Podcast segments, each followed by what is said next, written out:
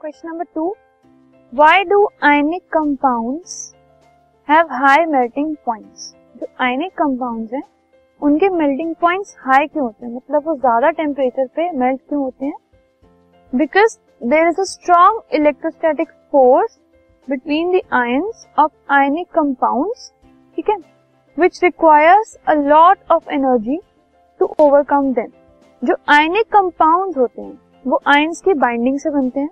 And उसके बीच में जो बाइंडिंग फोर्स होता है, वो इलेक्ट्रोस्टैटिक फोर्स होता है, जिसकी स्ट्रेंथ बहुत ज़्यादा होती है। तो जब भी हम मेल्टिंग की बात कर रहे हैं तो उस बॉन्ड को ब्रेक होना पड़ेगा।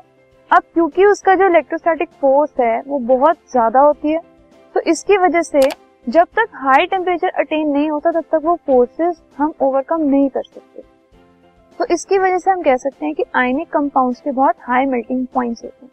मेल्टिंग मतलब we have to overcome the forces वो ओवरकम हो जाती हैं but it takes some time तो उस टाइम को अटेन करने के लिए हमें ज़्यादा टेम्परेचर देना पड़ता है और ज़्यादा टेम्परेचर जो है वो ज़्यादा एनर्जी प्रोवाइड करके उसको थोड़ी देर से उन बॉन्ड्स को, उन फोर्सेस को ब्रेक करता है which is why ionic compound they have high melting points this podcast is brought you by Hubhopper शिक्षा अभियान अगर आपको ये पॉडकास्ट पसंद आया तो प्लीज़ लाइक शेयर और सब्सक्राइब करें और वीडियो क्लासेस के लिए शिक्षा अभियान के यूट्यूब चैनल पर जाएँ।